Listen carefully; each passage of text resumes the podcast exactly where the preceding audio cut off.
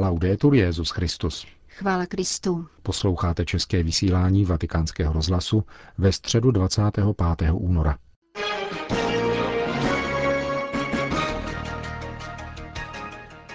Syrskou půdu prosákla krev křesťanů i věřících jiných náboženství, prohlašuje apoštolský nuncius v Damašku. Egyptský jezuita Samir Khalil se domnívá, že pondělní vystoupení vrchního imáma Al-Taiba, nejvyšší sunnické teologické autority v Mekce, je začátkem pozitivních revolučních změn v islámu. Samirův komentář uslyšíte v druhé části našeho pořadu, kterým vás provázejí Jena Gruberová a Milan Glázer.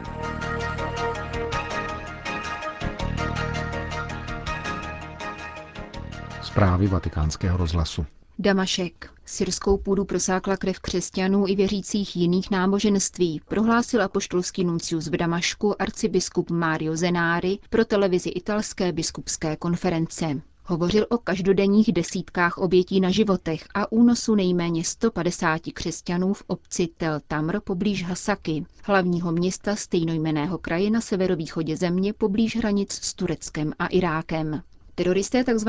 islámského státu obsazují tamní křesťanské vesnice podél řeky Chábůr, odkud uprchlo nejméně tisíc rodin. V kraji probíhá ofenzíva kurdských jednotek Pešmerga, které podporují letouny mezinárodní koalice. Kritickou situaci potvrdil monsignor Antoine Odo, biskup chaldejské církve a předseda syrské charity.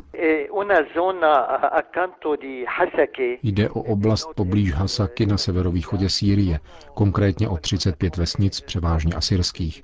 Jsou tu také tři chaldejské vesnice, které spadají do mé působnosti. Mluvil jsem s alepským vikářem, který je v kontaktu s Hasakou, kam se očekává příchod až tří tisíců lidí.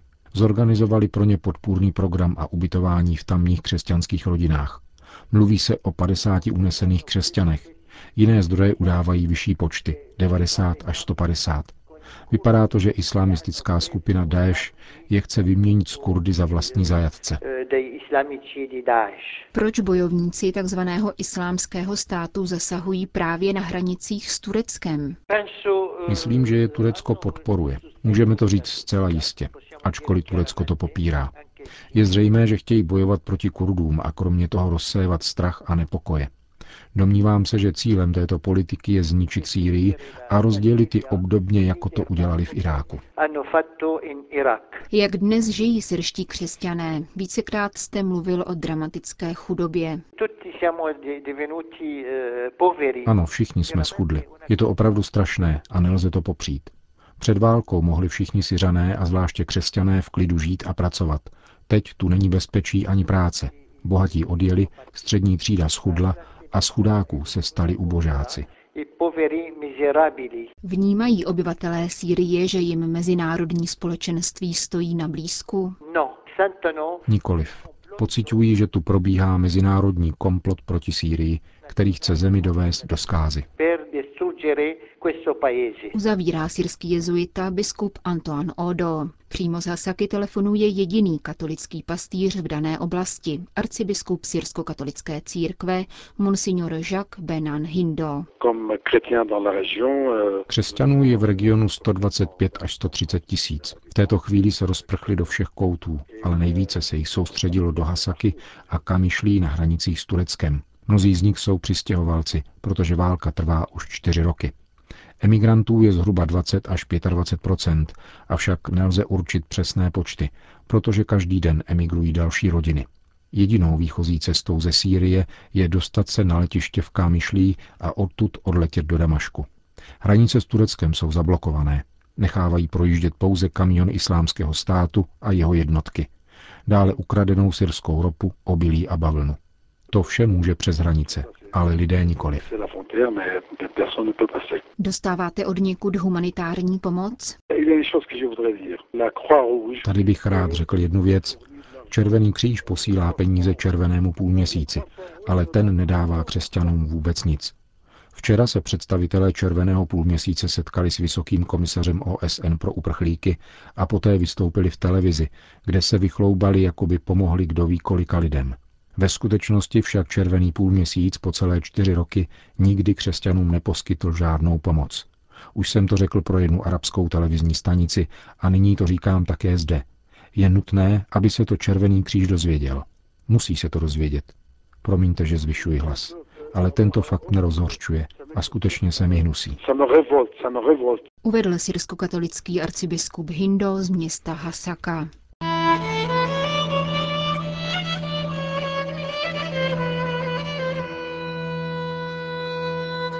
Egyptský jezuita Samir Khalil označil za revoluční slova vrchního imáma ze Sunnické univerzity Al-Azhar na pondělní konferenci na půdě Meky. Al-Tajib totiž odmítl interpretace založené na doslovném výkladu Koránu a Sunny, kterými se ohání fundamentalisté a islamističtí teroristé. Prohlásil, že je zapotřebí přistoupit k reformě výuky islámu mezi lajky a imámy a požádal o ukončení vzájemného exkomunikování mezi sunity a šíity. Slova Al-Taiba na konferenci v Mekce jsou tím nejzásadnějším, co se v muslimském světě mohlo stát. Mluvil totiž o potřebě revize výuky islámu na školách a univerzitách a korekci extremistických doslovných interpretací Koránu a Suny. To, co řekl rektor Univerzity Al-Azhar, sice řekli i mnozí jiní muslimští učenci, ale to byli lajci, nikdo z nich nebyl imám. Vrchní imám Al-Tajib nyní pochopil a přijal za své, že problému je zapotřebí čelit globálně při formaci lajků, ale zvláště imámů, kteří každý pátek káží v mešitách a jejich slova jsou hojně medializována. V islámském učení je třeba korigovat styl, kterým se muslimové vzájemně označují za nevěřící, tedy vzájemné vyobcovávání se. Co tím chtěl rektor univerzity Al-Azhar říci, že sunité pokládají šíity za nevěřící. S tímto honem na čarodějnice je třeba přestat, ozývá se již déle v oficiálních kruzích. Ty však zároveň, zvláště v těch vahábistických v Saudské Arábii a v Kataru, tímto způsobem nezřídka podnicují nevraživost vůči ostatním muslimům. Každý měsíc vybuchují bomby v šítských mešitách, někdy v sunických, v Pákistánu, Jemenu, Bahrajnu či Iránu. Za touto otázkou se skrývá otázka svobody svědomí, víry a změny náboženství. Je třeba zaručit možnost být nevěřícím a nebýt za to pronásledován. Je také na místě zmínit, že častěji tento druh odsudků užívají sunité proti šítům než naopak. Altaib vyzval, že je třeba zabývat se hlouběji tím, co sunity a šíty spojuje, přestat se vzájemnými exkomunikacemi a ukazovat obě tradice jako dva rovnocené způsoby chápání islámu. V souvislosti s válkou mezi sunity a šít je možné i mezi křesťany zaslechnout, že válka mezi těmito dvěma muslimskými frakcemi je pro křesťany vlastně výhodná. Nikoli. Před Bohem to není pěkné. Z politického dění a z historie navíc víme, že po takovýchto válkách bývají vražděni židé a křesťané. Co je však cílem křesťanů? Nejde o to, aby jedno náboženství zvítězilo nad ostatními. Nýbrž o to, aby se svět stal míru milovnějším a bratrštějším. Jakákoliv forma nenávisti odporuje tomuto cíli. Proto bychom se my křesťané měli pokoušet o dialog a pokojné soužití mezi sunity a šíity a přirozeně i mezi muslimy a nemuslimy. Další důležitý bod, o kterém mluvil Al-Tajib, spočívá v tom, že označil jako příčinu rozdělení v islámu špatnou interpretaci Koránu a Suny. Takovéto tvrzení představuje v skutku impozantní skok a důležitý projev sebekritiky. Al-Tajib říká, že extremismus se rodí z nesprávné interpretace Koránu. Právě extrémisté si však nárokují pravý a autentický výklad knihy a mohamedánské tradice, které se drží do slova. Tato kritika obsahuje tvrzení, že Korán a Suna musí být interpretovány a nelze je brát do slova. Jenom fanatici berou všechno do slova. Lpění na liteře je falešné jak v islámu, tak v křesťanství. V muslimském světě se k vyjádření pojmu výklad užívá dvou arabských slov. První je komentář a spočívá v postupné vysvětlování slova za slovem, jejich filologického původu, gramatiky a podobně. Druhým je právě interpretace, které se až na drobné výjimky v šítském světě prakticky neužívá. Rektor Univerzity Al-Azhar ve svém vystoupení mluvil bez bližšího upřesnění o extremistických skupinách, které praktikují doslovnou interpretaci. Důvodem je, že na konferenci byly přítomny osobnosti z Kataru, Saudské Arábie a Malajzie, které právě doslovný výklad používají. Je tedy velmi pravděpodobné, že zmínkou o extremistických skupinách ukázal Tajib nejenom na tzv. islámský stát, ale také na vahabity, salafity, muslimské bratrstvo a jiné, tedy na všechny, kdo interpretují Korán doslovně. Byť ne všichni pak praktikují násilí. Bohužel před několika dny sám vrchní imám Al-Tajib odsoudil barbarské zločiny tzv. islámského státu a na jejich pachatele aplikoval, co stojí v Koránu, totiž aby byli ukřižováni a byly jim odťaty ruce i nohy. I on tak použil Korán doslova. Tato dvojznačnost se bohužel v muslimském světě vyskytuje. Je-li to výhodné, cituje se Korán doslova. V případě potřeby bránit se před kritikou se řekne, že Korán je nutno interpretovat. Dalším bodem vystoupení vrchního imáma z Al-Azhar je poukaz na negativní obraz islámu šířený extremistickými skupinami. Al-Tajib tedy nepřipisuje negativní obraz islámu západní islamofobii. Někteří muslimové a někteří západní hlasatelé bezbřehé tolerance totiž tvrdí, že kritika islámu vychází z předsudků, uzavřenosti a a priorismu západu. Al-Tajib však říká, že negativní obraz o islámu vychází z islámu.